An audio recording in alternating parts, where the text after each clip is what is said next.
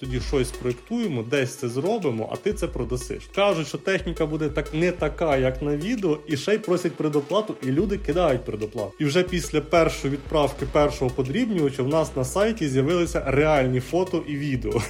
Найбільш ефективна реклама це відео. Тобто цей продукт себе продає під час демонстрації. Ну і ця фраза, да, що випадково. Ви б знали, скільки це коштує, щоб ви його випадково побачили. Команда складається з більше 70 людей. Продаж більше як 15 країн світу, 40-50 тонн готової продукції. Ми вже в кілограмах е, рахуємо. Він каже: є проблема. каже, яка? Каже, ці станки в Чорнобилі стали настільки вже такими ледачими, що ми купували станки по скайпу. Ми насправді потім ці книжки, е, результати в тих книжках е, навіть перевищили. Час роботи над цим подрібнювачем ми знизили вдвічі. Черга на обладнання була до 4 місяців. Скільки ми проробили роботи, щоб мати право легально, законно, без якихось муток відвідати виставку. Зарплату платить нам не я там, а зарплату платить нам клієнт за готову продукцію. Нема готової продукції, нема зарплати. Ну все дуже просто. Всім привіт! Сьогодні з нами Михайло Парпальос, співзасновник компанії Арпал, лідера українського ринку з виробництва обладнання для переробки деревних відходів. Це всякі подрібнювачі гілок, щепорізи. Ну про це ми детальніше потім з ним поговоримо. Вони експортують продукцію понад 15 країн. Як це все вдається, як це займатися машинобудуванням в Україні? Михайло спробує нам напевно сьогодні більш детально розказати. Привіт, Михайло. Всім привіт, дякую за запрошення. Так, спробую розказати, як це робити техніку для подрібнення гілок без проблем. Дивися, ми по традиції нашій всіх запитуємося, як вони потрапили в буремне підприємницьке життя. Вас це щось таке е, цікаве з точки зору, знаєш, американських стартапів про гаражі крутити і всякі інші штуки. Розкажи трішки про оцей шлях підприємницький твій. Насправді все досить просто і частково меркантильно. Ми з моїм е, партнером працювали на одній компанії, е, були колегами, і просто якось в вільній бесіді почали розмірковувати: ну окей, ми маємо досить непогану роботу з досить непоганою зарплатою. Давай подумаємо, е, де ми будемо через 5 років. Ну, типу, що зміниться? Почали прораховувати, скільки потрібно заробляти, щоб купити банально житло, якусь не, недорогу, але нову машину, і зрозуміли, що окей, ця робота нам таких можливостей не дасть, і потрібно щось видумувати, потрібно щось змінювати. І потім почали шукати варіанти, а що в нас є і що ми вміємо. Тобто в мене е, на той момент е, був досить непоганий досвід в продажах. В основному це були B2B-шні продажі.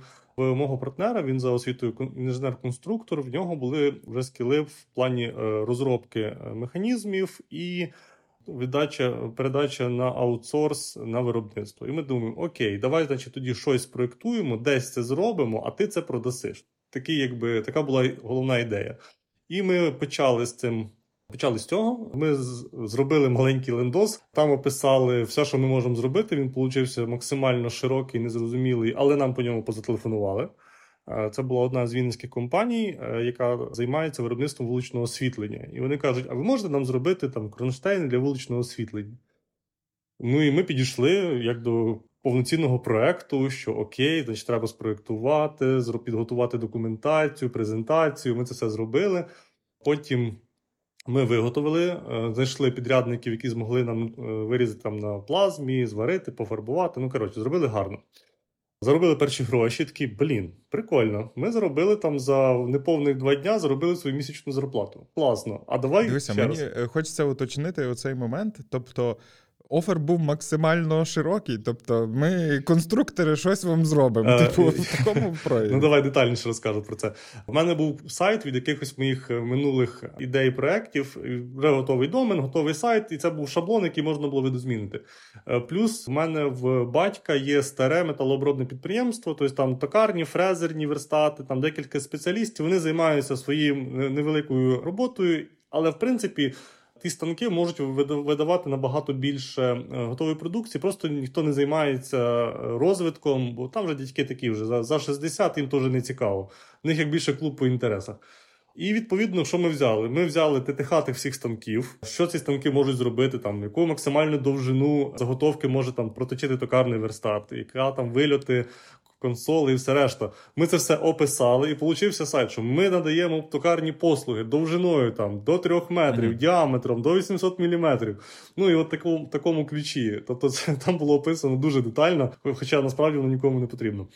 І так і нам зателефонували, е, що а чи можете ви нам таке зробити? І перший прототип цього кронштейна вуличного освітлення наш замовник згибав з папірець четвертого і каже: Отако мені зігніть.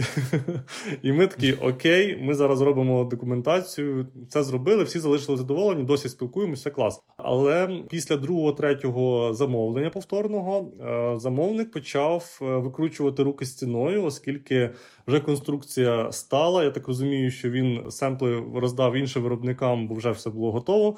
І почалось, почався демпінг по ціні. І ми такі, блін, фігово.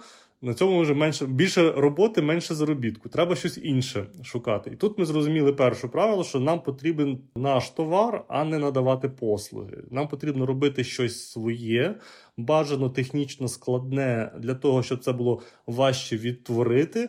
Але при цьому це має бути якийсь товар, який може бути брендом, е, щось, що ми можемо розвивати, і в чого може бути своя історія.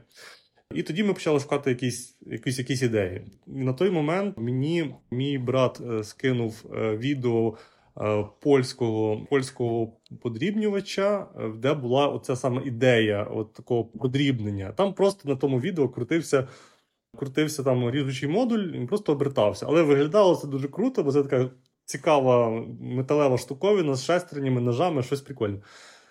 І в мене тоді був поганий інтернет, я переслав Антону, кажу, подивись щось прикольне. І він мені вночі дзвонить: Міша, це класна штука, в Україні такого немає, а там за кордоном це розповсюджено, і це технічно складно, але ми можемо це зробити. Давай це зробимо. Ми такі, блін, ну давай попробуємо. Ми зробили перший е, подрібнювач, зробили його ну, на колінки, там з деталей з металобрухту. І відверто кажучи, він був хріновий. Е, він прям був дуже ну, неякісний. Потім ми зрозуміли, що там якісь креслення з інтернету, якісь ширпотребні деталі це не наш шлях. Е, ми таке продавати людині не можемо. І це пішло так само, звідки воно прийшло з металобрухту, так металобрухт воно і ушло. І потім... Вибач, ще одне уточнення. Мені насправді тут важливо, що так само розбиратися. Дивись, це дуже неочевидна історія з точки зору якраз ніші е, самого продукту. Окей, нехай буде в були якісь успішні кейси, які стосуються сусідніх ринків. Але ну тут же ж ти ж сам знаєш, як зазвичай в нас тут це розбирають тут дві крайності. Якщо на ринку цього нема, то воно і не треба. А з іншої сторони, це от там золота жила, грубо говорячи. Ну так, ну, глибика. Окей, і і це зазвичай так. І це зазвичай оцей другий варіант ну це такий рідкісний покемон, насправді, його там дістати не так часто. І що ну не було у вас цієї думки стосовно цього першого, чи досліджували ви ринок, чи можливо хтось вже виходив колись таким продуктом, він зафейлився, чи просто побачили е, гарну штуку на поганому якості відео, і такий, та зійде, виглядає класно, давай робити. Ну, дивись, ну по-перше, це була гіпотеза, яку необхідно було протестувати. І е, вся радість і і кайф в тому, що ціна е, тестування гіпотези була майже нульовою. Я згадую е, ці перші перші проби продати оту штуку, і я просто дивуюся, як на як з нами люди говорили. Ну тобто, враховуючи вже те все, що ми зараз робимо для того, щоб донести свою пропозицію людям.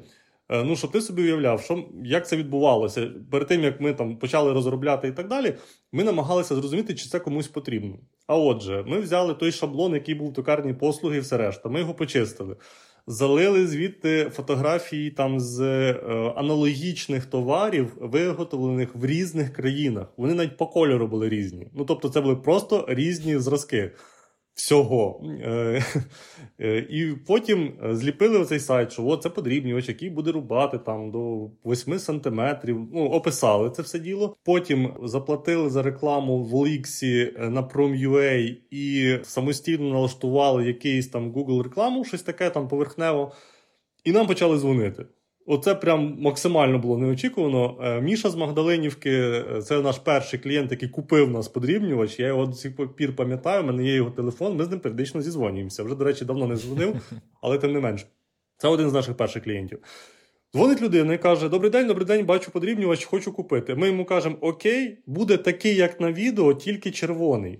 Ну, бо там на відео він був синій, і то було якесь чешське чи польське відео. Ну, якась якась європейська саморобка. Навіть не не заводський, а просто людина собі зробила і показує це на відео, бо цей принцип ну, досить відомий. І людина каже: Окей, я ну, я готовий. Каже, нам треба предоплата. І нам кидають предоплату. Уявляєш собі? Тобто явно чуже відео. Е, кажуть, що техніка буде так не така, як на відео, і ще й просять предоплату, і люди кидають предоплату. Ну, я дуже вдячний за таку довіру, е, але ну принцип е, fake it till you make it в дії. Щось типу того, так. Е, і ми тоді отримали, по-моєму, три замовлення. Ми їх згрупували для того, щоб там купити метал, роздати. Деталі на різні заводи в районі Вінниці, де хто міг би зробити там шестерні, ножі, ще щось щось самостійно на батьківському виробництві зробили, щось там знайшли окремо токарів для більш складних робіт, яких не могли робити. Ну, в результаті ми зібрали цей конструктор деталей по різних заводах. І потім вночі ми з Антоном збирали перші подрібнювачі самостійно. Ну, тобто, після. А, але ще ж не забуваємо, що ми працювали на іншій роботі. Тобто, ми в день працювали на роботі, паралельно підпрацьовували на продаючи ці подрібнювачі, а вночі, ну ввечері, скажімо так, після роботи йшли не додому, а на завод. Е, знімали ці чистий одяг, вдягали робу і збирали подрібнювачі. Потім.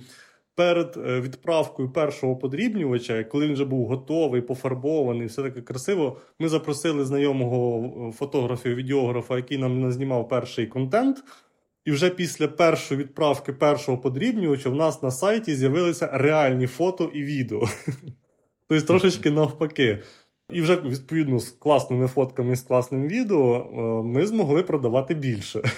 І не доводилось людям пояснювати, що колір буде не такий, як на тому чешському відео. І тоді пішло трошечки легше. Ми вже почали планомірно виставляти там оголошення про продаж подрібнювача гілок в там в OLX. На той момент це працювало найкраще, це був OLX. Паралельно ми вже долучили моїх знайомих, які нам допомагали з налаштуванням Гугла і Ютубчика це ще пішло, і тоді настільки був порожній ринок, що е, я просто брав трубку, алло, здрасте, да, подрібнювач, да, коштує стільки, такі характеристики. Е, мені треба подумати. Ну добре, думай. Клав трубку і не перезванював. Ну тобто, тому що через 5 хвилин позвонить інша людина, якій думати не треба. Тобто, із таких і в такому ну абсолютно транжирському стані ми продавали перші подрівнювачі і зрозуміли, що блін, а воно заходить. Ну прям людям це Дивися, потрібно. Тобто, потреба на ринку вона була. Тобто її будувати не потрібно було. По факту люди знали, що таке існує. Е, розумієш, чому штука? Ми потім з цим зіштовхнулися, що таки треба було переломлювати усвідомлення про те, що таке подрібнювач, тому що в більшості людей в голові сиділа парадигма, що переробляння деревних відходів можливо виключно на щепу, на, щепу, на маленьку таку uh-huh. тирсу. Ну, от як класичний щепоріз, він видає тирсу, з якої потім можна робити там брикети, ДСП, ОСБ і все таке. А от що це можеш просто взяти гілку по діаметру і відкусити кожних 15 сантиметрів, і в тебе виходить акуратно порубані дровенятка, які не треба в подальшому переробляти, їх вже можна використовувати як паливо. Цього не було. І це була. Але цю цю складність ми потім вже вирішували.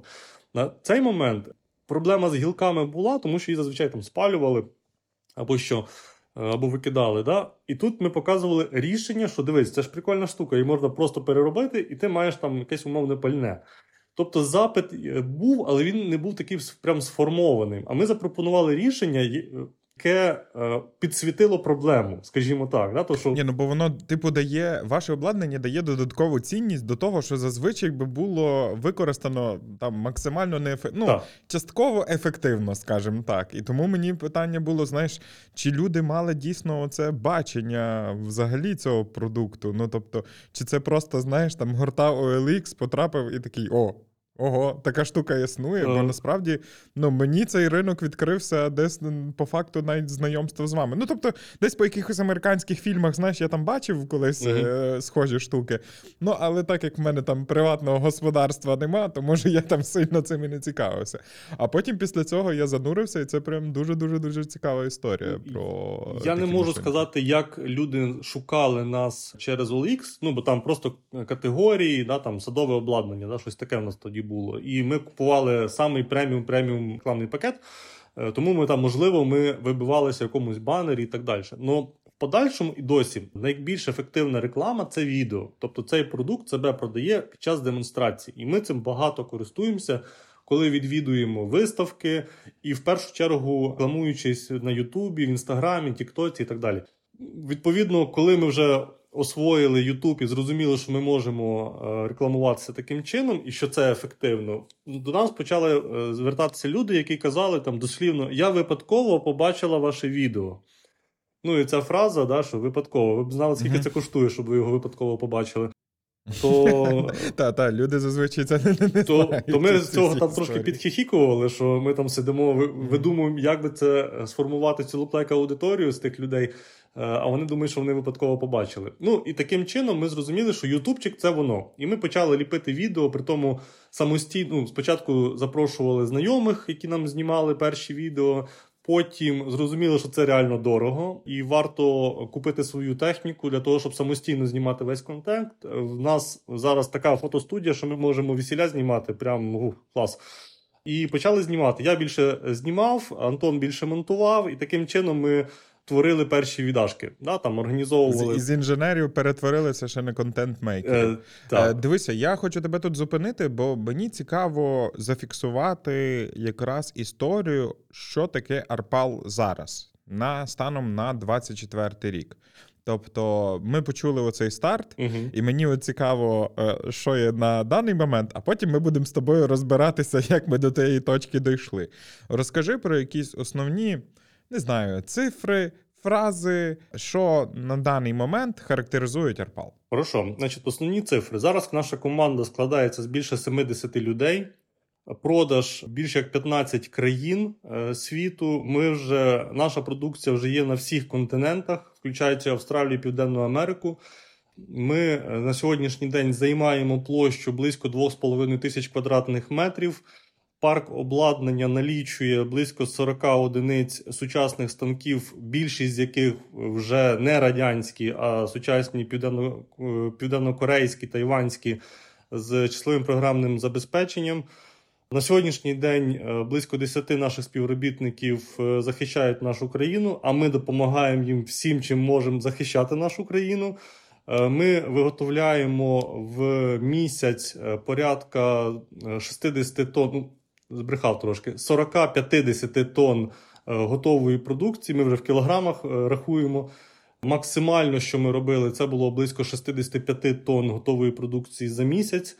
Загалом, я колись рахував, зараз боюсь помилитися. Загалом ми робимо порядка трьох тисяч одиниць е, в рік приблизно. Ну, це вражає.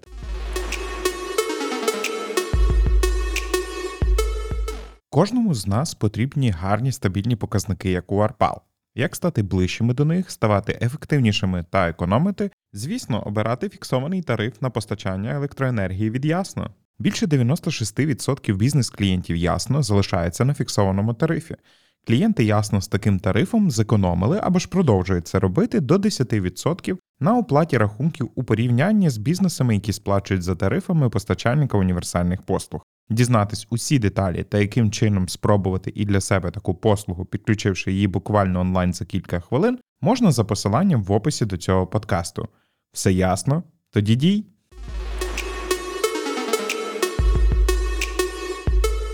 Тепер давай будемо розбиратися, як це все сталося крок за кроком. Дивися, те, що я почув на початку від тебе, це є такий просто шалений ріст. Ну тобто, це геометрична прогресія. Коли ти з чужого відео робиш один, потім це все лиється, лиється, лиється. І коли оце все дуже так йде добре, звідки береться енергія, щоб це все закривати? Саме не з того варіанту, що в тебе все несеться, і ти такий.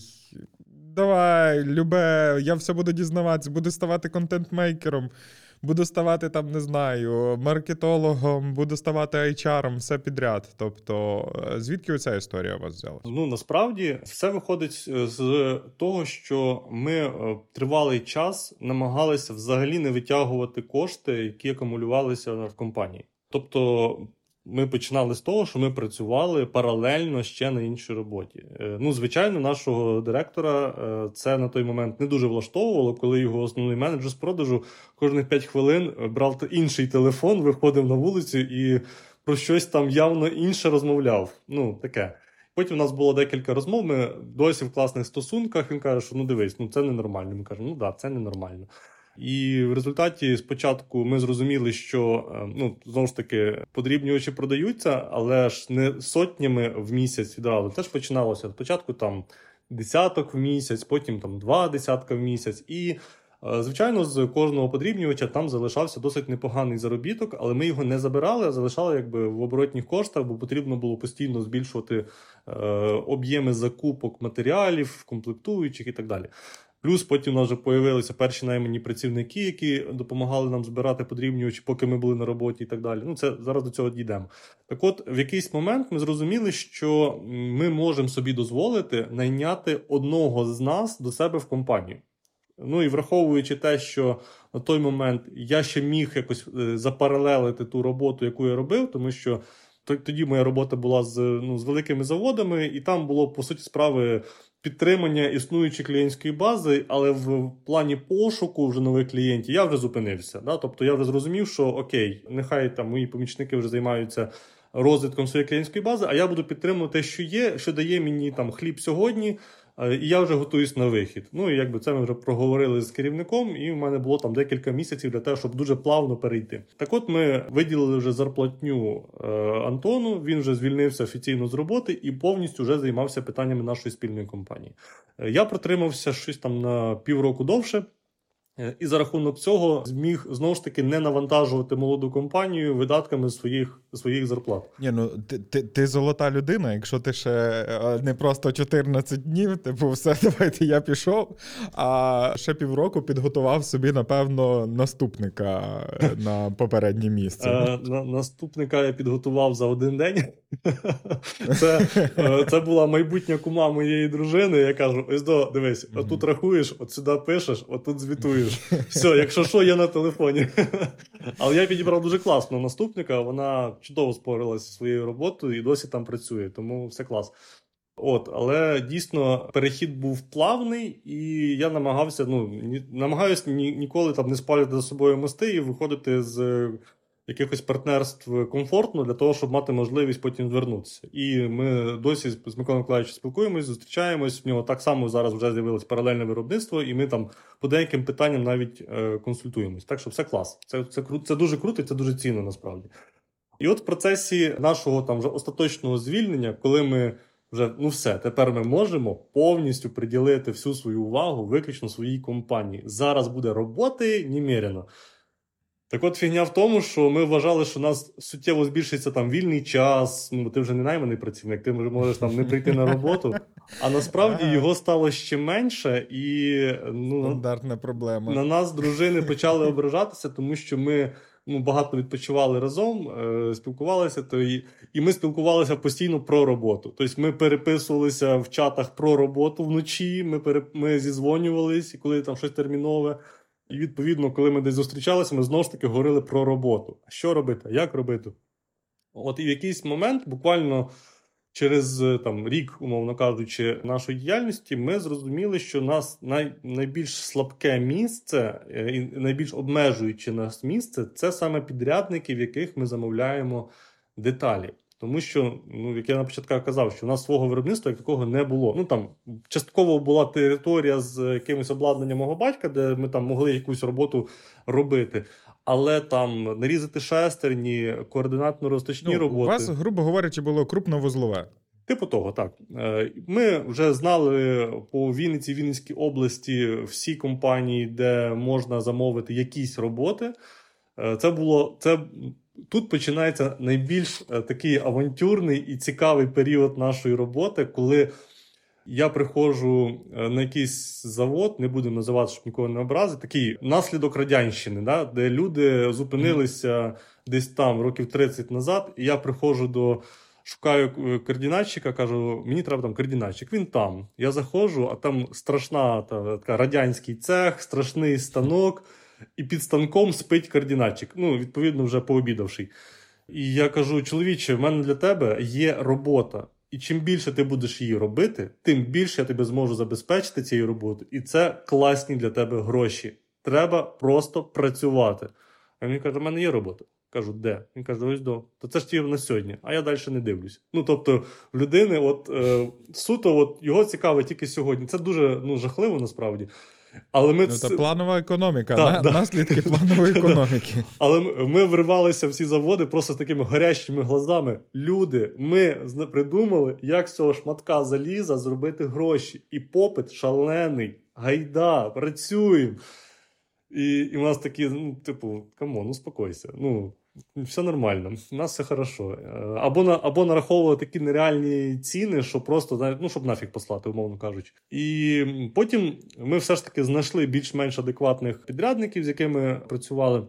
Ну і вони робили там певний об'єм. І ми зрозуміли, що все, ми вперлися. Да? Тобто у нас вже почала формуватися якась черга, тому що там є вузьке місце там, наприклад, нарізання шестерень, і все. Ми не можемо більше їх зробити, бо нам не дадуть більше цих шестерень. А де зробити де-інде, починаються проблеми, і там вже і тут ми з іншою проблемою зіштовхнулися. Це відповідальність е, підрядника за те, що товар буде зроблений вчасно якісно, з точними допусками е, в розмірах. Ну, Тому що, щоб подрібнювач гарно працював, дуже важливо, щоб деталі були з точністю 0.0.0.01 е, е, хоча б.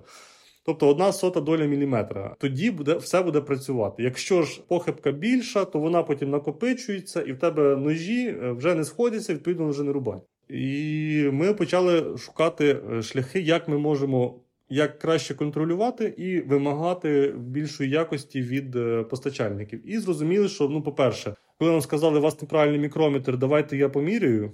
Ну, типу, що ви, хлопчики, не шарите, а я тут 40 років інженер. Я вам зараз розкажу, як мікрометром користуватися. Він каже: ну слухай, ну якщо воно неправильно, то воно неправильно. Бачиш, типу, не сходиться. То ми зрозуміли, що все, що зроблено не в нас. Е, все буде зроблене неякісно. І це був початок будівництва власного заводу. Я маю на увазі е, пошуку шляхів забезпечити себе самостійно деталями. Тобто, ми почали дізнаватися про станки, де їх можна купити, скільки вони коштують, і так далі. І це було ну мега цікаво, тому що в результаті, вже забігаючи наперед, ми е, з проміжок з божечки, десь 16 по 18 рік. Ми з Антоном об'їхали майже всю Україну. Тоді ще на маленькій машині е, Kia Ceed ми їздили по таких дєбрях, ми купляли станки в таких місцях неочікуваних, відвідали, напевно, десятки різних виробництв. При цьому, що я, що він на практично жодному станку не вміє працювати. Ну тобто, я можу щось виточити і можу щось відфрезерувати, але навряд чи це буде якісна деталь. І от за з такою низькою кваліфікацією, як там станочник, ми не можемо прийти до станка і сказати, чи це станок ок, чи не ок. Тоді не могли. А дивись, це а... були радянські історії? Так, це все ну, були тобто радянські станки. Це угу. ну, на той момент купити токарний станок, ми купляли їх там тисяч. Ні, ну, Мені було просто якраз дивно, то, що ти кажеш, що ми їздили по Україні. Я думаю, що на той момент навіть, мабуть, ну бо наскільки я розумію, там старт ваший в 2014 році то напевно, що в тих моментах е, станків якихось е, схожих з якоїсь там Південної Кореї чи там е, з що, Італії, це, це були там просто 0,0 одиниці на, на всю Україну. Ні, вони, вони є, насправді. Ти недооцінюєш. Ну, але на якихось дуже-дуже великих підприємствах. Ми були на різних підприємствах, на дуже mm-hmm. крутих, на підприємствах, які там роблять там довбяки для пушок, на підприємствах, які роблять оснастку пересформи. Станки в Україні є, і вони класні. Але але ти, коли купляєш там токарний умовний там 16К20, е, це радянський токарний станок, один з самих популярних, найрозповсюдженіших. Його можна було на той момент купити, там, грубо кажучи, 30, 50, 60 тисяч гривень. Ну, от такі цінники. Тобто там до 100 тисяч ти можеш купити станок. Звучить як нічого, знаєш, як, я да. вже думаю. Але розумієш, долари. Ні, ні, гривень. No, no, no. А якийсь е, там ЧПУшний станок, там вже, ну, по-перше, в доларах, і там, напевно, починається. Я ну, боюсь так помилитися. Ну, напевно, хай буде там від 10 тисяч доларів, щось вже можна думати. І це теж буде якийсь там радянський з переробленими якимись стойками, і це буде таке ну, відверте гімно, але воно буде працювати. Тобто свою просту роботу воно буде робити. І ми почали їх купувати. Ми накупували дофігіще станків. Просто ти їдеш, там нам не вистачає токарного станка. І ми такі, окей, е, ліземо там в OLX, знаходимо станок. і відповідно треба на нього подивитися. Що це за станок, чи він Дивіться, там не гроші на все то щастя, воно було е, з того, що ви не витягували просто з цих перших Так. станків. Ну бо я розумію, що тих перший, перші ці всі MVP-шки і так далі, то все було з ваших зарплат з Мгм, попередньої роботи, а потім вже просто ви не витягували. Тобто якихось там залучення кардинальних інвестицій у Ні, вас не абсолютно було. Тобто, це ніяк. Ні кредитних, ні. Ну, Слухай, це важливо було просто уточнити, щоб мати розуміння, е, як відбувається. Тобто ми цей собі там на, розвиток. на, наколядували умовних, там не знаю, хай там 50-60 тисяч гривень, що в нас вони лежать там на картках на той момент, що це було не слухайте нас податково, або там іншими там готівці, ще щось. І ми такі, так, треба купити станок. Е, Починаємо шукати там на Оліксах, на флагмах. О, знайшли токарний станок в Полтаві. Ну що, сідаємо в машину, їдемо в Полтаву, дивитися токарний станок. Приїжджаємо там до, токарни, до токарного станка. Ну, покопали його ногою, ну ніби станок, ну ніби гудить. А що ти з нього поймеш, чи він ок, чи не ок? Ну і відповідно ми так починали. Спочатку там нам допомагав дуже наш товариш, кого є вже на сьогоднішній день таке досить велике виробництво. І він з нами їздив, він нам він нам рекомендував. Там каже: я купляю токарні станки. Там на той момент продавалося державне підприємство, і обладнання розпродувалось. І він такий: тут класні станки, я собі беру і вам рекомендую взяти. Давайте я вам візьму, ви мені потім віддасте гроші. І там був станок, о Боже, щось за 150 тисяч гривень, щось таке. І він досі працює. Класний станок. Реально, я паче вдячний до сих пір за те, що він нас пі- підстігнув, бо це був один з найкращих токарних станків, які ми на той момент купували. Ми бачили все. Ми доставали станки з курятників, доставали станки через вікно. Ну бо радянська якась там, не пам'ятаю, це було десь під Київській, в Київській області. е, Станок стояв, якийсь ремонтний цех чи що, е, і його, щоб не вкрали, його замурували. Ну, типу, щоб його не можна було фізично звідти дістати. То ми наймали кран, наймали хлопців, які розбирали стіну. Кран стрілою заходив в приміщення, чіпляли станок, витягували його з приміщення, потім забудовували стіну назад. Грузили на кіасід і їхали. Е, слухай, то Кіацід вивезло стільки деталей. е, Ми по півтони шестерень е, грузили, коли возили їх там калити в різні місця. Люди, які купили в мене мій перший смарт, не знають, скільки вони е, скільки він перевіз борошна, молока і всього решта. Тому Коротше кажучи, е, ми їздили по різним, по різним територіям. Е, Напевно, найприкольніше це було ця купівля була листогена і гільйотини. Дзвонить Антон, десь там годинка шоста ранку, і каже: Я знайшов станок на флагмі. Він тільки що з'явився. Класний станок, взагалі новий. Ціна по ціні металобрухту. Ну тобто його здати на металобрухт буде дорожче, чи вони за нього просять. При тому, що це станок там умовно 95-го року. Ну, щоб ти розумів, це вже новий. Да? Тобто це вже ух, типу новий. та, це та, вже та. прям реально новий станок. І в нього там наработка мінімальна. Я кажу: ну, все, погнали. Він каже: є проблема. Каже, яка? Каже, ці станки в Чорнобилі. Кажу, тобто в Чорнобилі. Ну, якщо ти пам'ятаєш, була така компанія Наварка, яка будувала укриття для Чорнобиля. Е, Мгм. от, і вони Ну, французька, яка робила цю, цю арку. і вони е, після завершення проекту все обладнання розпродавали. І там якийсь їхній менеджер виставив е, ці станки на флагмі. І буквально там за півгодини ми з ним домовилися, що типу, окей, чувак, все, ми їдемо, нікого нікому їх не продавай, ці станки. Е, Щоб ти розумів, вони зараз досі працюють в мене, ну, один з них. І ми ви- виїжджаємо в Чорнобиль, але ж, блін, це Чорнобиль. Ну, типу, як? Ну і ми вже їдемо. Тут або сталкером, або з запрошенням. Да, і ми їдемо на КПП, е, нам там роблять перепустку. Ми їдемо е, ну, до межі цієї 30-кілометрової зони, чи скільки там 15. І там дійсно є цех, дуже, ну, це все дуже цивільно гарно зроблено. І там стоять ці станки, і нам розповідають, що да, дійсно ці станки вони гнули ті деталі для укриття. І я розумію, що це обладнання більше нічого не робило, окрім того укриття. А, ну, а товщина того укриття там декілька міліметрів та оцинковка. Ну, тобто, це звичайний цинк. Тобто, обладнання не випрацьоване, воно прям як нове. І єдина проблема, що це ну, Чорнобиль, ну трохи стрьомно. Він каже: хлопці, ну ви трошки не, не лякайтеся, тому що е, ніхто не буде вас там заражати радіацією випадково і ще щось. Е, тому що це. Лічильник Гейгера взяли, ну, вроді би не так пищить нормально. Ні, насправді все дуже ну, насправді там рівень радіації менше, ніж в Києві, якщо так вже прям е, Мгм. рахувати. Але в чому прикол? Що саме сам цей цех він розміщений на межі цієї зони відчуження. Тому що якщо вже людина працює в зоні відчуження, там, там інші зарплати, вимоги і все решта.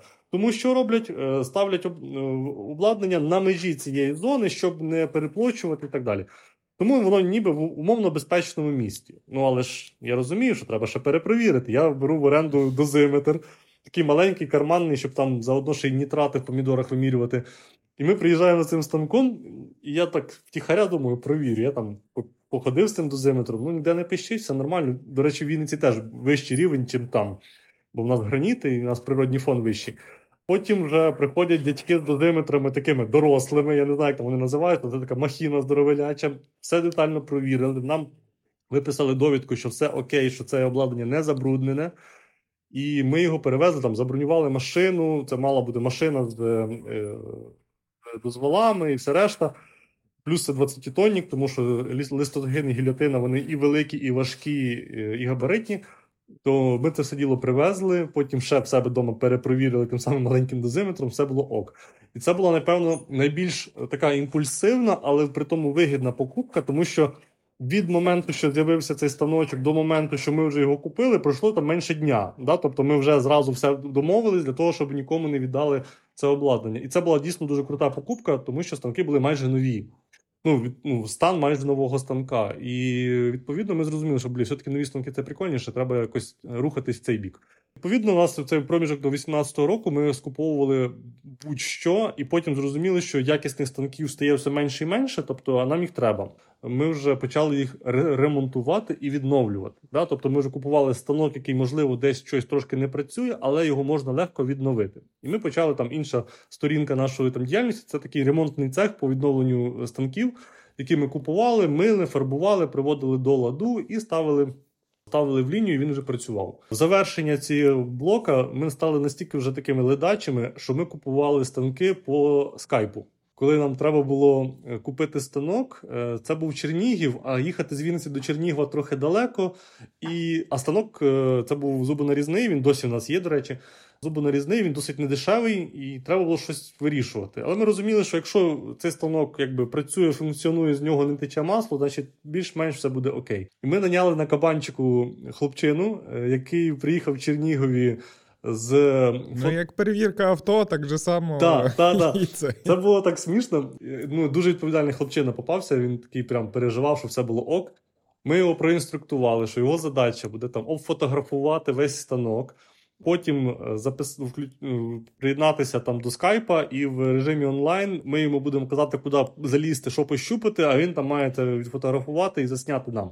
Найбільше був здивований, напевно, власник цього станка. Там такий дідусь був який каже, що це робиться, як це, як це відбувається. І потім, коли цей хлопчина все нам відзняв по фотках, ми бачимо, ну нормальний станок. Ну, типу, все ок, все більш-менш робоче, комплектне, можна, можна працювати. І в результаті ми кажемо, все окей, ми станок беремо. Каже, ну як, ви ж його не бачили. В результаті ми вже купили цей станочок, і він досі працює, все класно. Купляли станки в лісі. Під Полтавою там є один дядько, який займається перепродажем станків, і він нам скидає точку, е, а ми вже беремо з собою гроші, все. І ми, нас навігатор веде в ліс.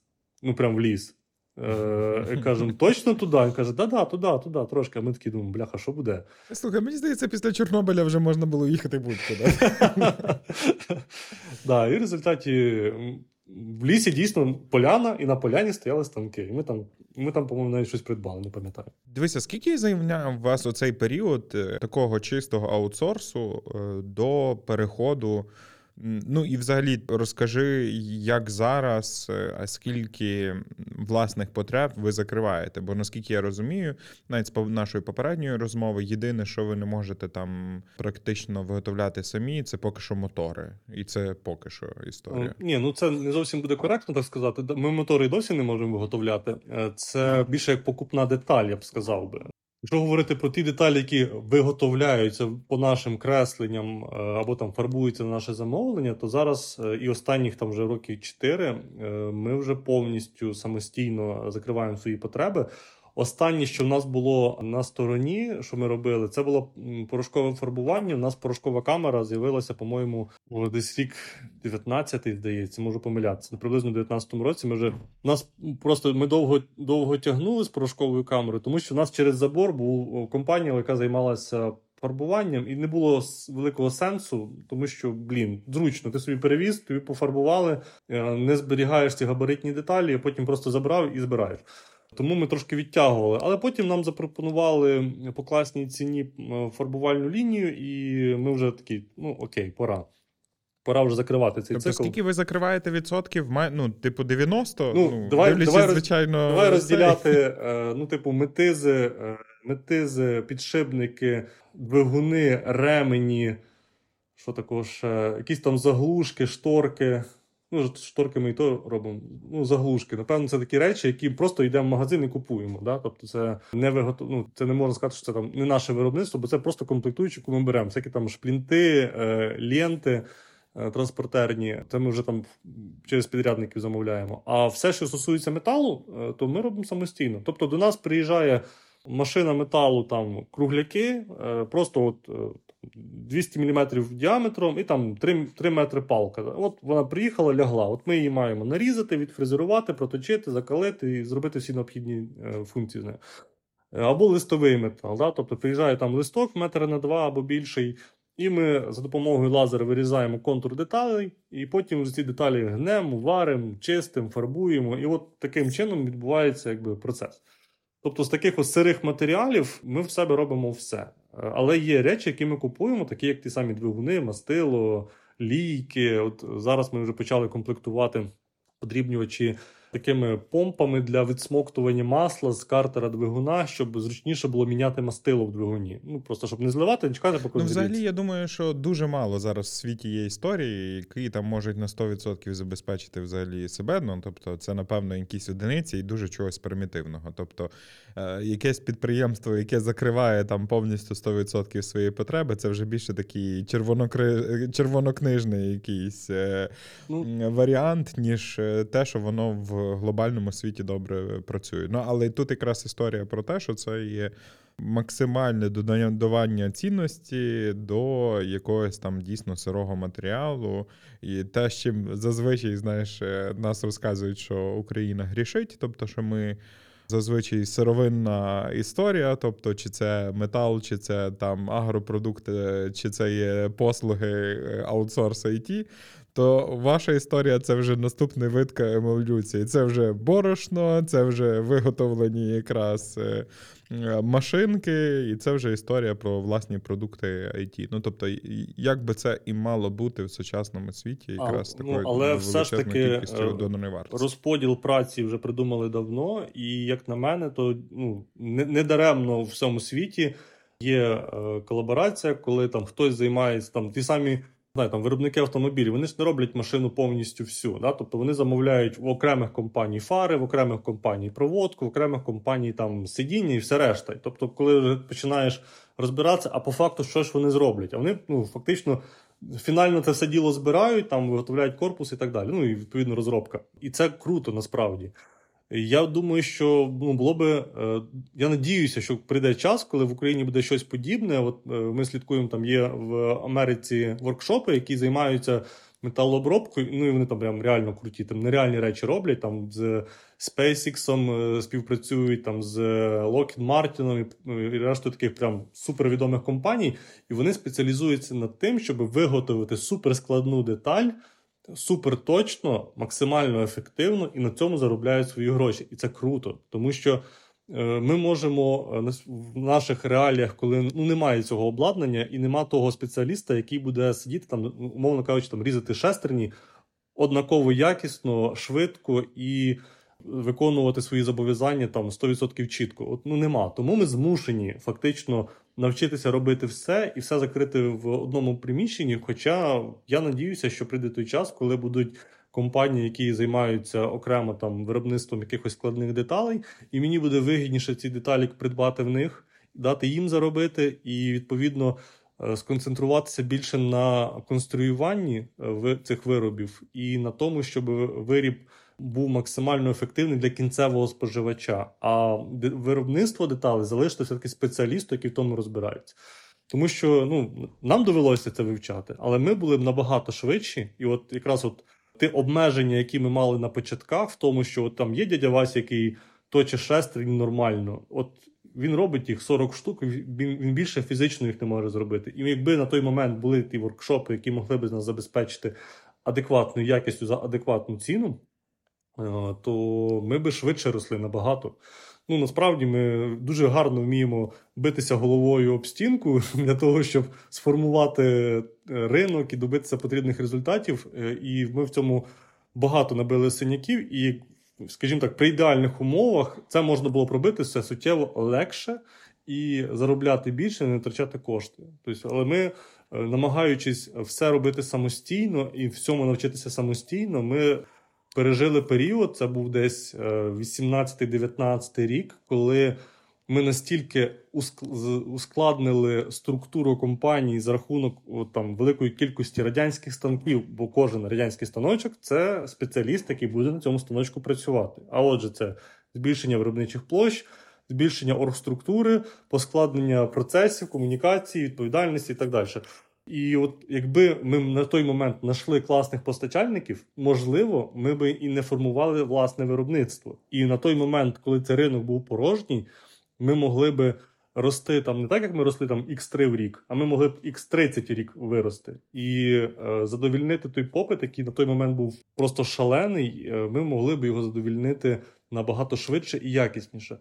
Але маємо, що маємо. Е, ми пішли цим шляхом, і як наслідок, так давай от якраз е, детальніше в цій всій історії розберемося. Ну так якщо ми вже так взялися плотно за виробництво, угу. тому що знову ж таки не так багато є в Україні. Ну як ладно, я дуже утрую. Тобто є доволі велика кількість, але в такому прояві, як ви, не так велика кількість е, кейсів, з якими можна от якраз детально поговорити про виробництво. Тому давай в ту е, бочку меду кинемо е, ложку дьогтю, і вона доволі специфічна.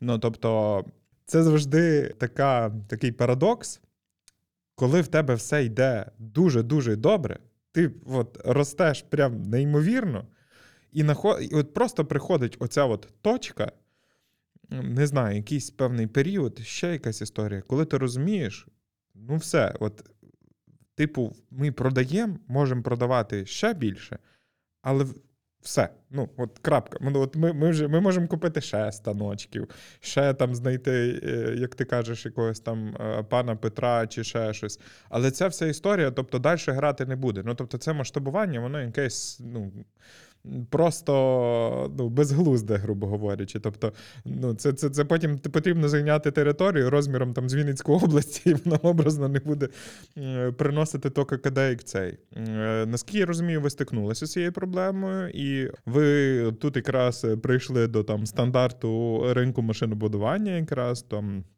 До шляху Тойоти, до Ліна, називай як це хочеш. І розкажи трішки про оцей етап, коли ви якраз подолали оцю історію, коли в тебе все добре, але проблема є те, що має бути ще ліпше, але ти не знаєш, як з тим вирішитись.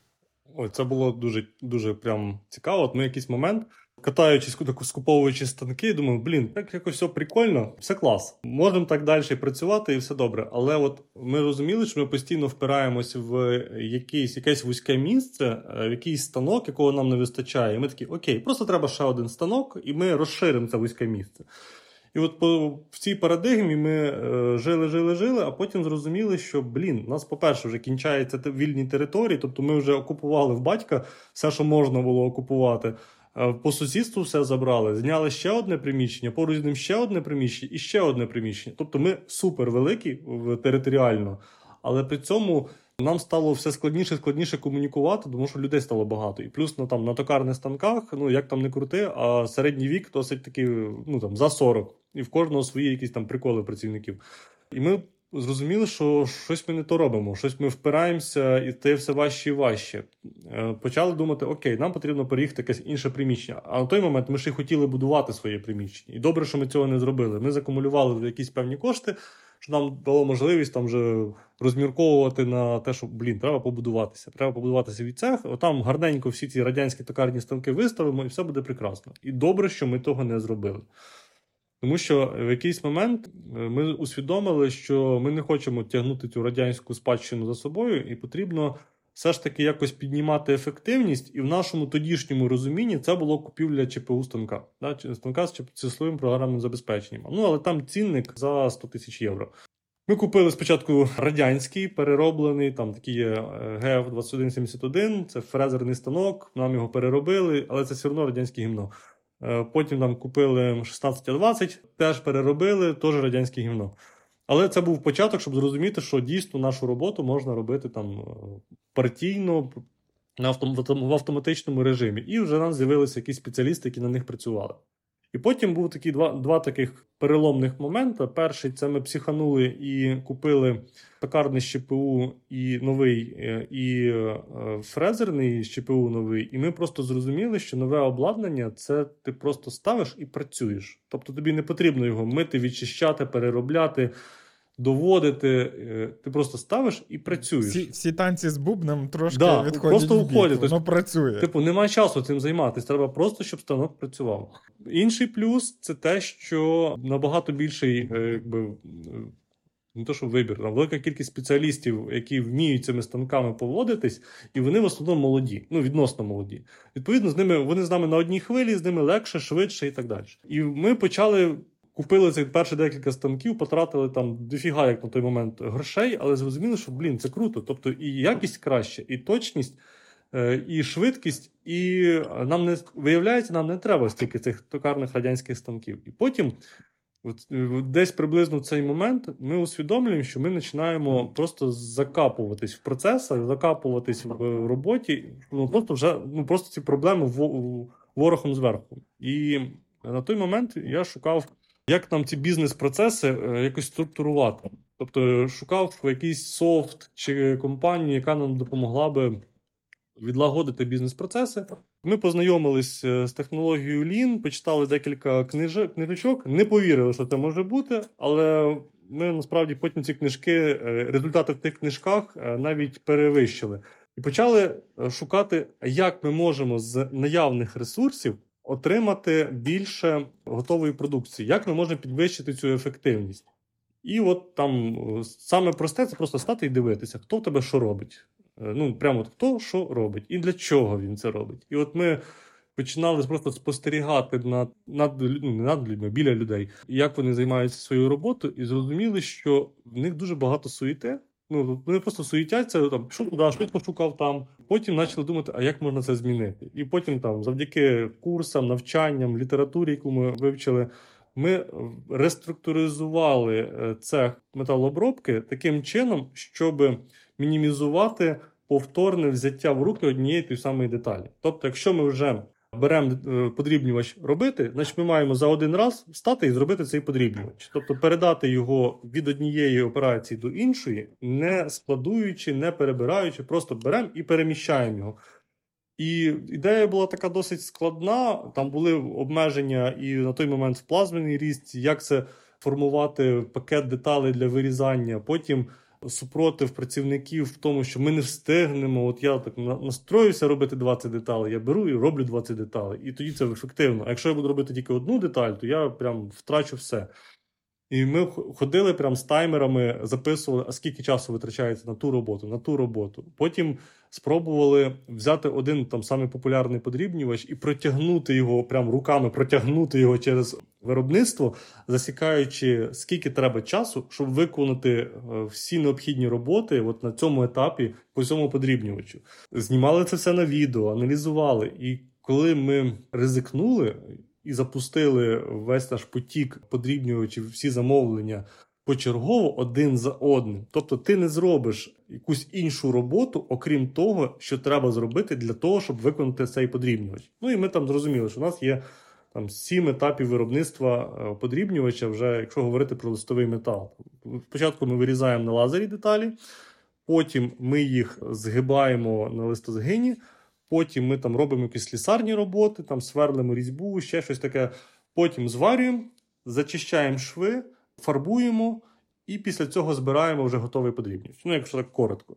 І ми так кожен подрібнювач протягнули. І коли ми організували цю цепочку, ми зрозуміли, що в нас на складах дуже багато зайвих деталей, які просто там по факту лежали і накопичувалися. І Потім, коли ми е, там за пару місяців ці деталі, які були безхозні, ну тобто не під якесь замовлення, просто робилися, бо я ж роботу роблю. Мені треба зробити 20 штук. От я зробив 20 штук, хоча їх треба там умовно 15. Ми поступово вичистили е, ці залежі деталей, і виявилось, що блін, а в нас багато місця. Виявляється, що ми, і ми такі клас, багато місця. Ми можемо поставити ще станків. А тому ні, ні, почекай, давай ми ще подумаємо, а чи треба тепер нам ці станки? І ми почали шукати, вже маючи візуально, е, візуальний контроль того, де в нас накопичуються напівготові подрібнювачі, вже не деталі, а вже подрібнювачі, де в нас більше роботи, ми почали балансувати роботу і додати, де необхідно, додаткових працівників. Дивимося, ага, там три зварювальника не справляються. Беремо четвертого. Е, І відповідно перед зварювальниками вже нема кучі заготовок, вже є куча перед фарбуванням. Значить, нам тепер треба е, на фарбування щось зробити, щоб фарбування відбувалося швидше. Тобто цей процес став візуальним. Тобто мені треба е, дуже багато даних для того, щоб зрозуміти, де проблема. Ти її бачиш, прям бачиш. А коли в тебе всі працюють партійно, перед всіма купа деталей, і всі дуже зайняті, і ніхто не встигає. Це був дуже такий важкий до сприйняття етап. Але ми просто вірили цифрам, і просто що от воно має вийти. От воно, ну, всі розрахунки кажуть, що воно має вийти. Але хрін його знає, як воно піде. І от ми ризикнули і перейшли на ці рейки по, почергового виробництва.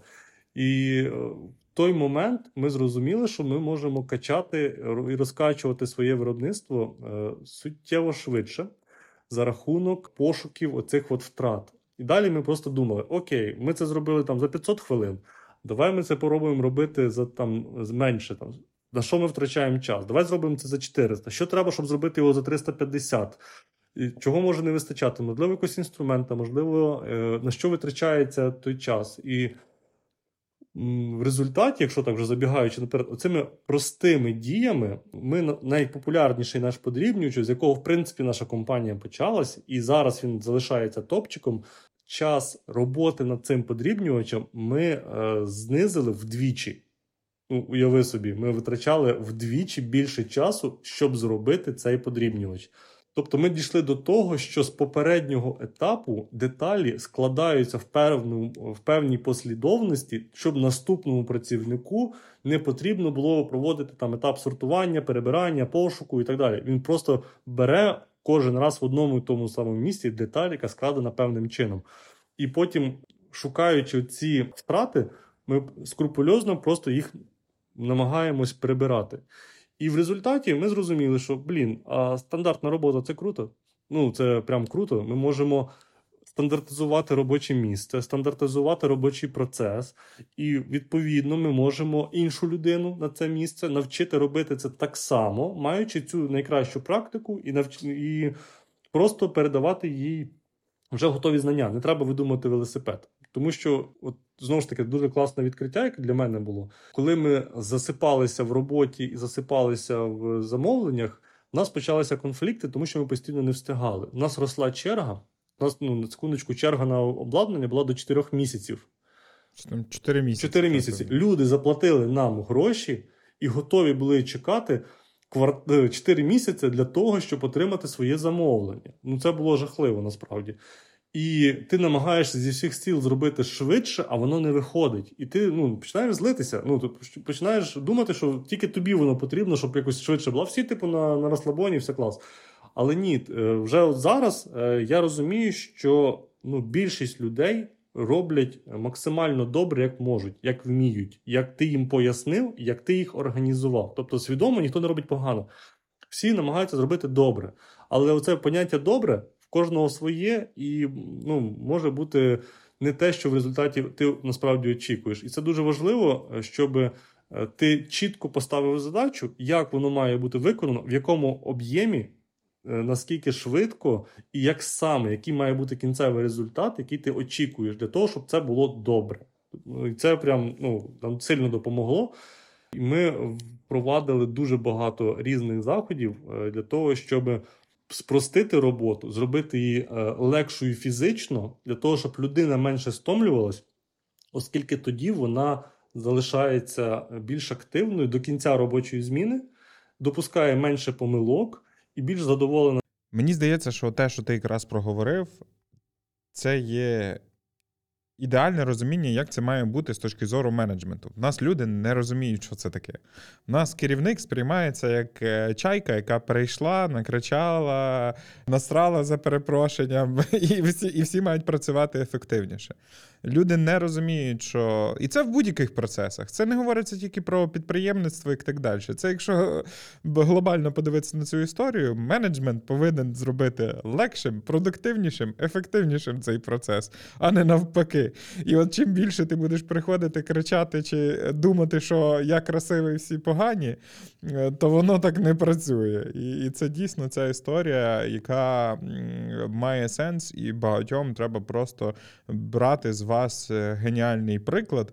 Дивись, коли настав момент, коли виробництво догнало продажі, чи це ще поки що нереально? Це реально. Е, цей момент настав, е, не повіриш, в 22-му році, другій половині. Ми до того мали чергу, вона була більше, менше, але тим не менше вона була. В е, початку 22-го року, е, перед е, вторгненням, ми запровадили таку штуку, яка називалася супермаркет.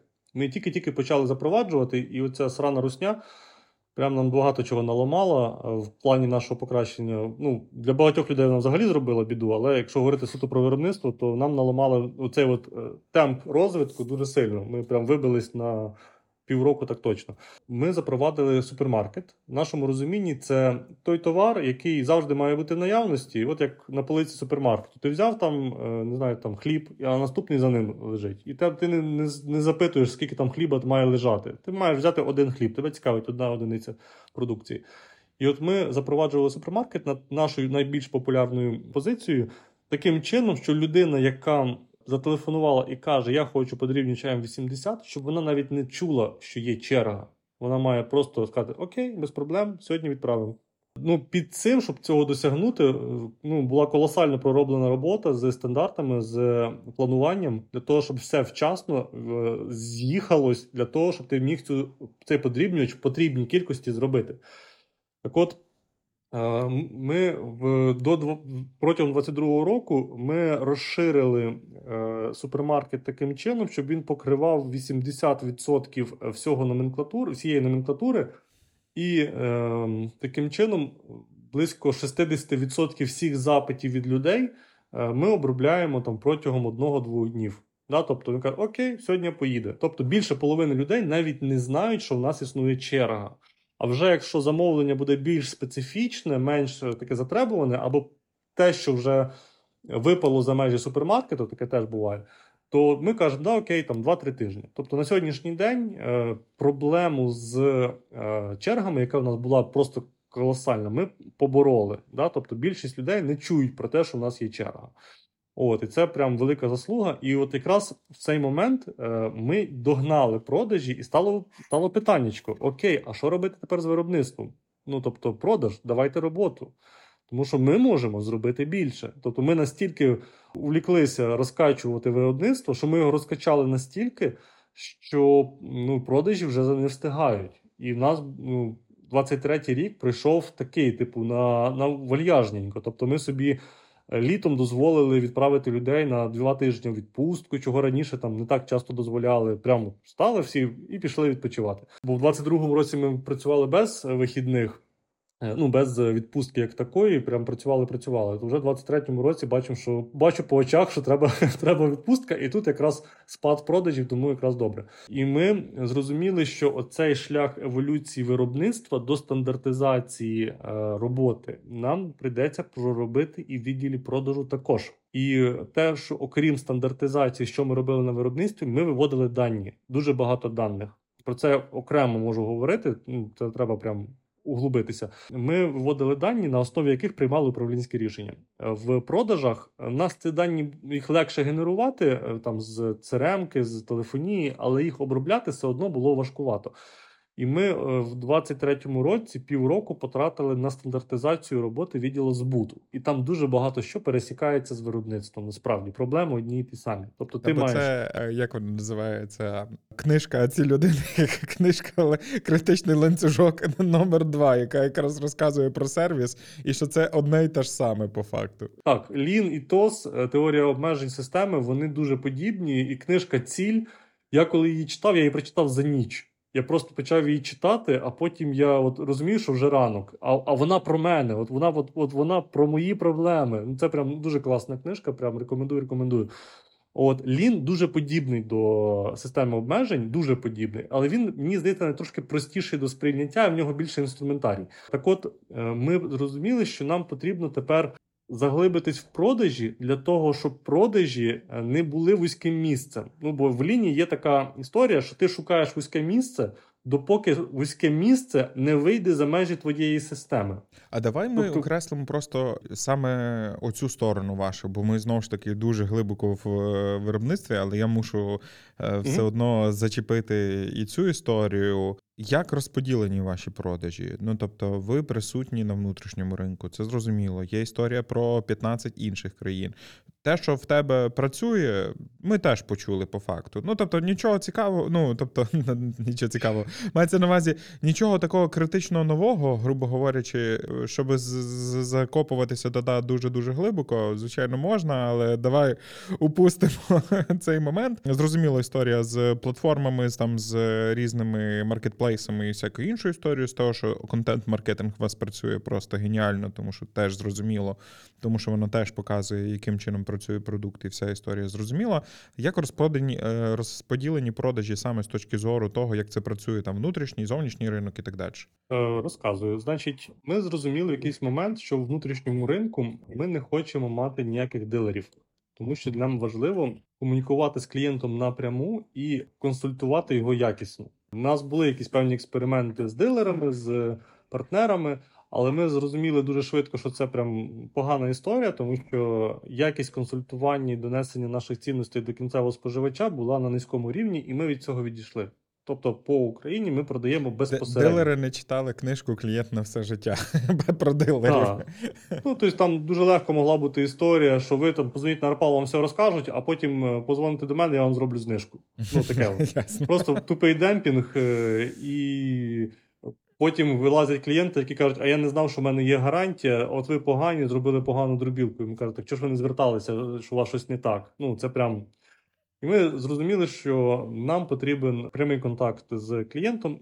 То, до чого, в принципі, зараз там більшість світових компаній приходять, що вони хочуть безпосередньо контактувати зі своїм споживачем без е, скорочуючи ланцюжок поставки. Ми це до цього дійшли якось інтуїтивно. В продажах за кордоном, е, коли ми тільки-тільки спробували щось продавати, ми навіть почали рухатись в бік прямих продажів в Польщі. У нас був польськомовний менеджер, і ми навіть організували прямі продажі на території Польщі. Але е, враховуючи, що станом на тоді в нас була е, велика черга і там маржинальність плюс-мінус однакова, то ми зрозуміли, що навіщо витрачати додаткові ресурси на організацію продажів в Польщі, якщо ми можемо продавати більше, чим ми можемо зробити на території України. І ми потім цю тему закрили, і зараз ми до неї активно повертаємось в двох е, в двох варіантах. Е, нині нині працюючи, так як зараз воно є, це те, що ми за кордоном продаємо через дилерів. Тобто ми знаходимо одного-двох дилерів на країну, йому надаємо максимальну підтримку е, створенням лендосу. Креативів, налаштуванням реклами, навіть телефонією, щоб зібрати всі ліди для нього там, щоб він просто їм продав наше обладнання.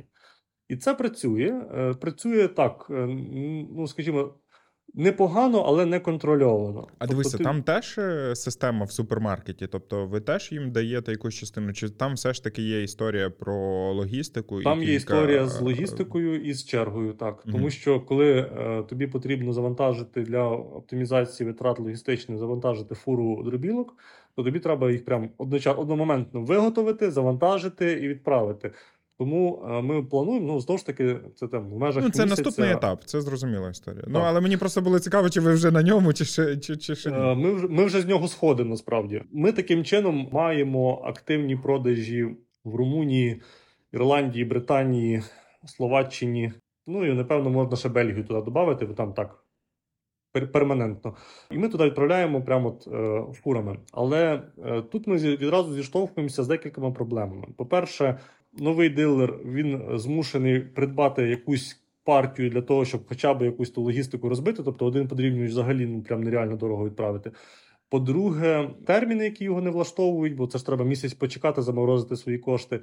І по-третє, коли йому треба щось інакше з того, що він замовив, він ризикує. І от найгірше з роботи з дилерами те, що ми не контролюємо і немає відчуття клієнта. І от там, в 22-му році, ми дуже класно по експорту спрацювали. Нас насправді на початку повномасштабного вторгнення наші дилери вони нас витягнули. Ну прям сильно витягнули, тому що до нас позвонили практично всі. Сказали: ми раді прийняти ваші родини без проблем. Кажіть, все, що треба, все поможемо. А один наш румунський дилер, це прямо окрема повага. Він позвонив і сказав, що хлопці, я розумію, у вас срака. е, Вам треба почистити склади для того, щоб е, вам ви ну, з кешем легше, ніж з товарами, запасами.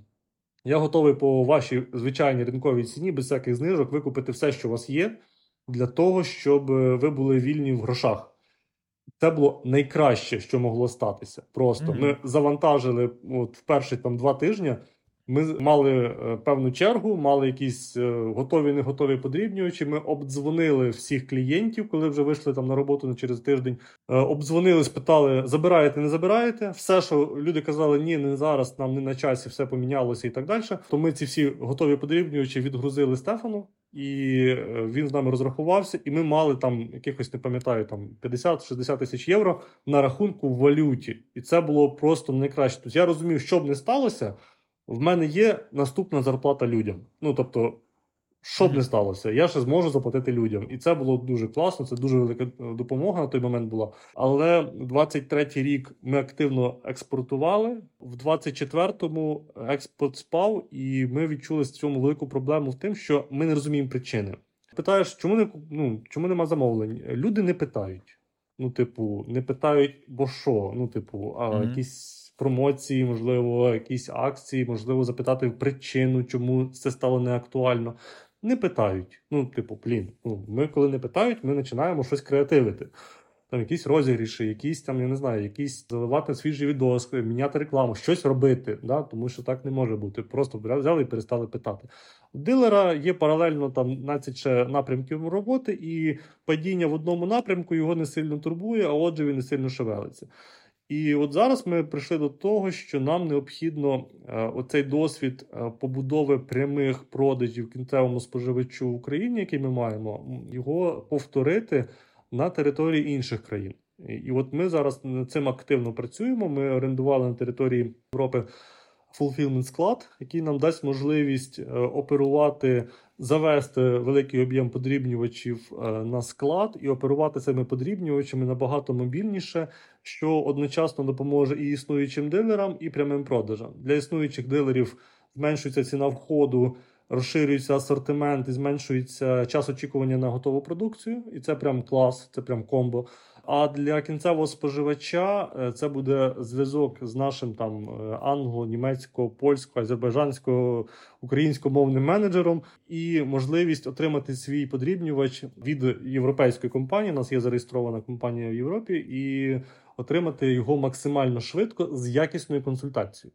І маючи контакт з кінцевим споживачем, ми зможемо реагувати на зміни настроїв, зміни попиту і якимось чином впливати на те, щоб е, розуміти, що відбувається, да, і збільшувати ці продажі. Ну і тим паче, маючи невеликі продажі там в декількох країнах, е, ми можемо е, сумарно отримати значну, значне підсилення продажів загалом. Да? Тобто не просто продавати там, не знаю, там 200 подрібнювачів тільки в Україні. А якщо ще 20 в 10 країнах, то це X2 по загальному об'єму. Поки що така ціль е, покращити об'єм е, продажів за рахунок прямих продажів за кордоном. Наскільки страшний той звір, як його взагалі малюють? Бо перша історія люди бояться е, зміни менталітету, Хоча, напевно, з вашим продуктом це є інша історія. Ну і ти трохи розповів, як це відбувається з дилерами. що Тут дійсно, напевно, варто шукати якісь більше партнерські стосунки або самому виходити на ті чи інші ринки. З другої сторони, це є логістична історія, наскільки вона проблемна, а третя це історія бюрократична. Тобто, наскільки всі ці штуки є дійсно страшними, і чи варто все ж таки людям трішки більше розібратися і не боятися йти на цю диверсифікацію? Ні, там розбиратися варто у будь-якому випадку. Ну, це дійсно дуже незрозуміло, це все заплутано і нема кого спитати, а коли знаходиш е, там ну, 10 думок різних.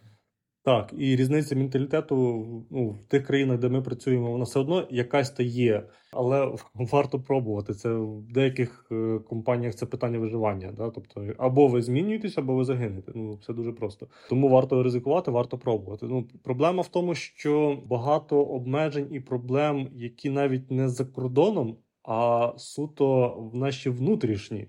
Ну от до прикладу, ми декілька разів від часу повномасштабного вторгнення приймали участь в закордонних виставках. Скільки ми проробили роботи, щоб мати право легально, законно, без якихось муток відвідати виставку, це просто ми стільки часу, сил і енергії витратили просто на те, щоб представити нашу країну за кордоном. Неймовірно. Тобто, з точки зору німців. Все прекрасно, да, окей, ми раді. Ми йдемо на всі, ми розуміємо вам важко, ми йдемо на всі ваші умови, ми вам допоможемо всіляко. А потім ти приходиш і не знаєш навіть до кого йти. Там е, в міську раду, в Мінекономіки, в прикордонну службу. Типу, як це робиться? Торгова палата, як це зробити фізично? Я можу взяти там якийсь там, як зараз роблять, да, там якийсь шлях, якісь ті посвідчення волонтерів, але це все фікція. Я не хочу. Я хочу це зробити легально просто. Я хочу привезти валюту в Україну. Як я це можу зробити? Біда. Але потім так було смішно. Це остання виставка в Німеччині з агрітехніки. Це найбільша аграрна виставка. Коли до нас дзвонить один представник влади, скажімо так, і каже: Ми хочемо вас запросити по питанням стимулювання, розвитку підприємництва в Україні. Ми кажемо, вибачте, ми не можемо. Е, ми за кордоном на виставці представляємо нашу компанію. І питання цього можновладця: а як ви виїхали? Ну, е, так, так, так. Блін, ну тобто е, бюрократичні перепони всередині Європи, е, ну вони якісь, ну вони є, але це регламент їхній. Да? Тобто нам доводилось писати в Польщі для того отримання нашого песеля, це типу ідентифікаційного коду, окреме пояснення, що ми відмовляємось від фінансової допомоги Польщі і хочемо отримати песель для ведення комерційної діяльності, а не для а, а як так написано було. А не пов'язано з ситуацією з Україною. Ну, так. Типу, що е, що ми не біженці, нам не треба допомога, ми не претендуємо. Нам треба просто номер для того, щоб мати цифровий підпис, бо нам це потрібно для подачі документів в польську податкову. І то ви ще І встигли. От...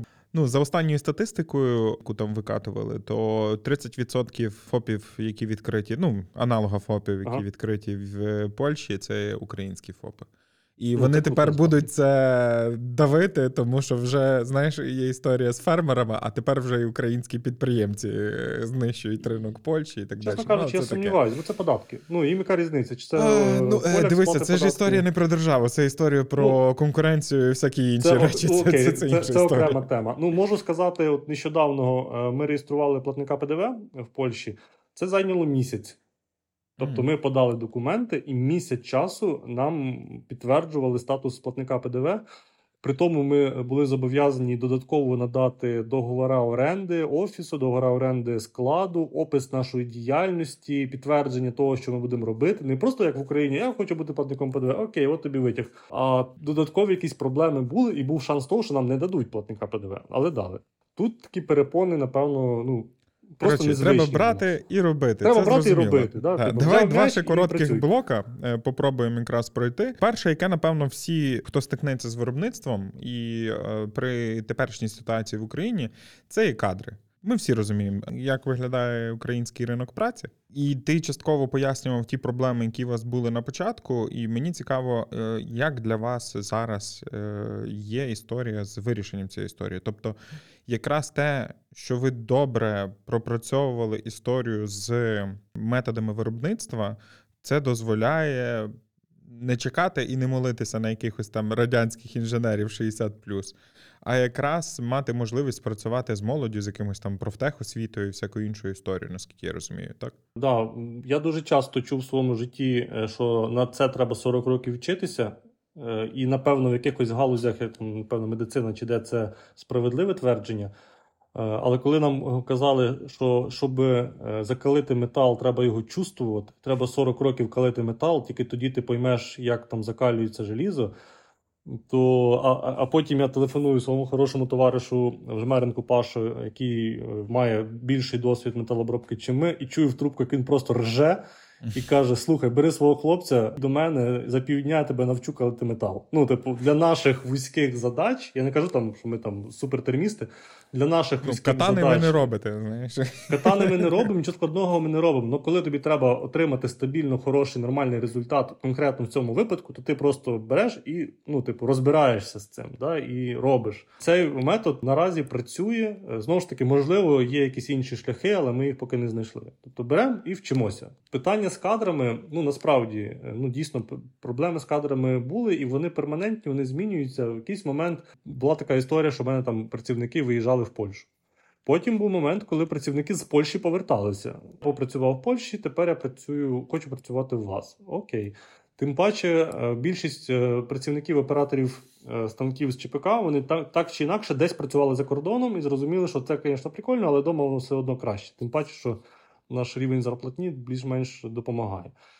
От зараз ми маємо іншу проблему. Да? І сказати, що це прям супер проблема знайти людину, та ні. Ну, Ми можемо ми можемо навчити. Е, ми, е, нас немає там практично е, працівників зірок, які на собі сконцентрували унікальну компетенцію. Ми за рахунок цих стандартів робимо так, щоб людина була кросфункціональна, і те, що вміє один, має вміти мінімум ще дві людини. Для того, щоб ну, банально призвали, пішов служити, все, робота стала.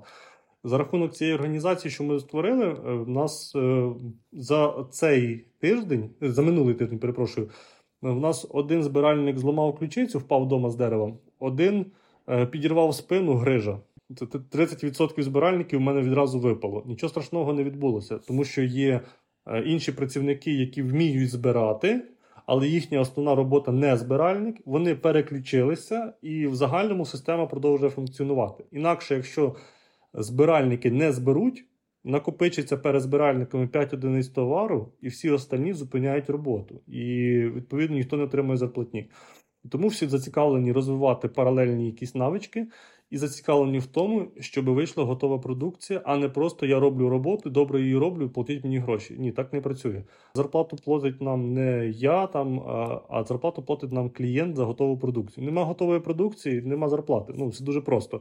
Ми цю думку доносимо часто. У нас цікава система мотивації. І е, з працівниками е, ми намагаємось створити максимально класні умови де це можливо. І ну так само ми досить жорстко і просто прощаємося, якщо бачимо, що не співпадаємо по якимось цінностям.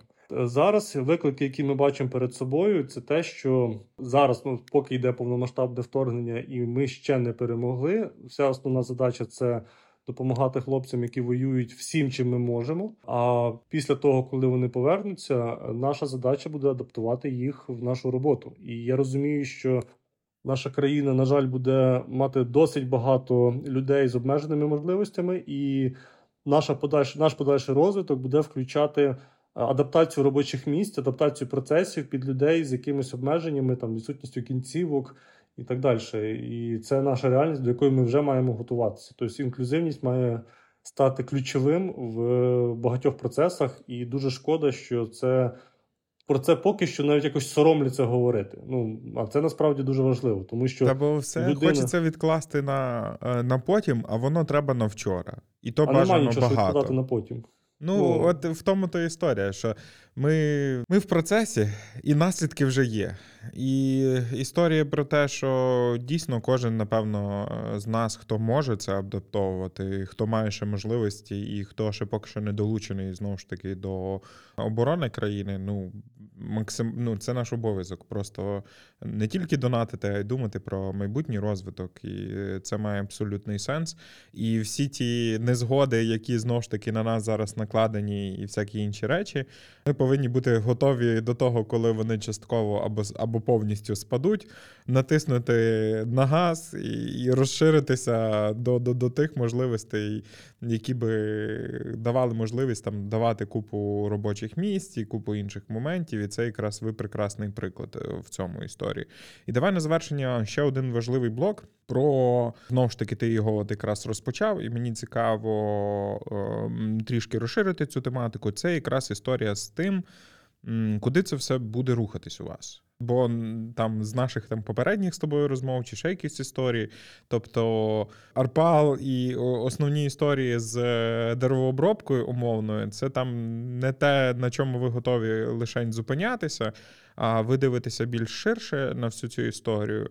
Чи можете нам окреслити контури свого бачення, куди от має рухатися твої підприємство або підприємства? Ну, у нас є досить такий конкретний перелік наших сильних е, сторін нашої команди. Да? Тобто, ми, як мені здається, непогано упаковуємо продукти, і ми вміємо донести цінність наших продуктів.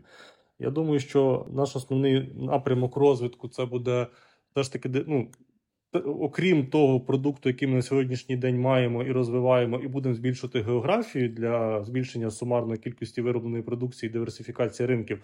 Ми, окрім того, ще будемо е, шукати додаткові продукти в межах нашої е, місії, яку ми вже окреслили в цьому році вперше. І ми будемо намагатися зробити. Ми зробимо продукт, який буде потрібен більшому, більш широкій аудиторії. Можливо, це буде з меншим цінником. Але в будь-якому випадку це буде технічний технічний виріб, який буде вирішувати конкретну проблему, яким буде зручно користуватися. Е, ми вже зараз розробляємо один цікавий продукт, який має розширити е, наш ринок, і ми будемо вчитися це робити і вчитися покривати якісь інші ринки. І однозначно ми будемо це круто упаковувати і будемо вчитись виходити на якісь площадки типу Амазона з такого плану для того, щоб виходити на якісь глобальні ринки з своїми якимись специфічними продуктами. Тому що е, я розумію, що подрібнювач на Амазоні це прикольно, але йому це це треба буде там тисячі людей. А ми хочемо зробити щось прикольне і корисне, що буде потрібно мільйонам людей. Як мінімум, плюс до того. Ми з Михайлом, можливо, колись після перемоги поговоримо про купу проєктів, які реалізовуються окрім того. А, І це теж ще одна важлива історія, що коли у вас є така можливість і є розуміння, яким чином можна з цим працювати, яким чином можна допомагати якраз силам оборони ем, не тільки донатами і всякими іншими історіями, а й своєю компетенцією, баченням і іншими історіями, то не чекайте, коли до вас прийдуть. Швидше за все, вам доведеться робити так само, як Михайло, і, десь стукатись, шукати е, місце і так далі. Я думаю, що кожен з нас теж повинен всю цю історію пройти і е, мати шанс е, знову ж таки допомогти державі і своїми підприємницькими талантами, в тому числі. Коли ти слухаєш історію Арпала. То дуже в голову влітає така от фа, ну, фраза про е, компетентне підприємництво. Ось тому я хотів, щоб е, люди перебирали все більше і більше цієї історії. Ми, можливо, ще з Михайлом колись е, обов'язково поспілкуємося більш детально про якісь там окремі окремі сутності, якраз ведення їхньої роботи. Але це для вас яскравий приклад. Ви можете прийти, почитати про них більше, познайомитися з е, їхньою компанією, можливо, надихнутися якраз на потенційну роботу. А для того, щоб ми могли знімати велику кількість там тих чи інших обмежень, які нас чекають, це є історія в те, що окрім компетентного підприємництва, є фонди компетентної підтримки армії. Тому після цієї розмови залітаєте в на сторінки Повернись живим, знаходите їхні будь-які проєкти, кидаєте туди грошенята для того, щоб ми могли якомога швидше перемогти, і щоб ми вже не говорили з Михайлом про 15 е, країн, про 2000 там квадратних метрів виробництва, про 20 тисяч, е, про 150 країн і купа інших історій. Дякую тобі, Михайло, що ти сьогодні з нами був, що ти поділився всіма цими історіями. Шкода знову ж таки, щоб ми обмежені певним тим чи іншим часом, але можливо, це історія про серіал під назвою Арпал і е, розвиток цього підприємництва. Колись, можливо, ми отримаємо ще таку книжечку. Надихайтесь та дійте.